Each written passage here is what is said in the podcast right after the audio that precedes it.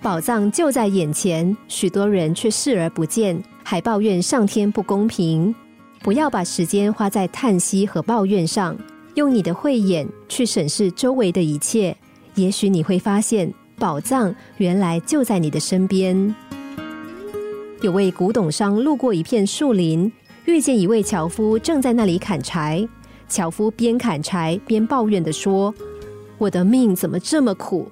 每天不得不辛苦的砍柴，我所有的财产就只有这把又旧又钝的斧头。”老天呐，你对我真是太不公平了！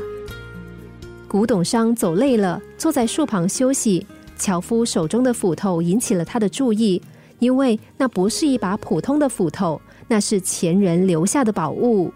古董商走上前去，对樵夫说：“我出十两银子买你这把斧子。”别开玩笑啦！樵夫低着头继续砍他的柴。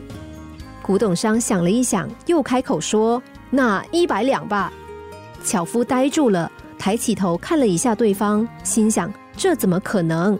于是他摇摇头，继续砍柴。古董商为了表现自己的诚意，就将身上所有的钱全都掏了出来。这个时候，樵夫忍不住放声大哭。古董商慌忙对樵夫说。哎，你不卖，我不为难你，你又何必如此伤心呢？樵夫痛心的回答：“我不是舍不得那把斧头，而是难过自己的无知。在你心中值几百两的宝贝，我却当它一文不值，还整天抱怨。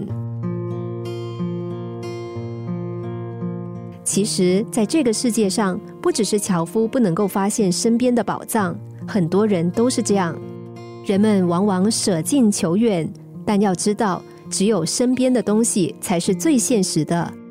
远方的诱惑很美丽，近处的东西太无奇。然而，许多我们倾尽心力却无法得到的东西，恰好就藏匿在这些无奇之中。我们只有把目光移到脚底下，才会赫然发现那块闪着奇光的钻石。成功似乎遥不可及。但只要积极的观察，生活总会给你一些回报。千万不要说我没有机会来创造些什么，创造的机会其实每天都从你的脑里面冒出来。许多生活中的事件蕴含着巨大的机遇，问题是许多人视若无睹，不去探究。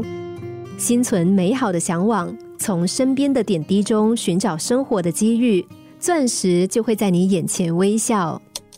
心灵小故事，星期一至五晚上九点四十分首播，十一点四十分重播。重温 Podcast，上网 U F M 一零零三 t S G。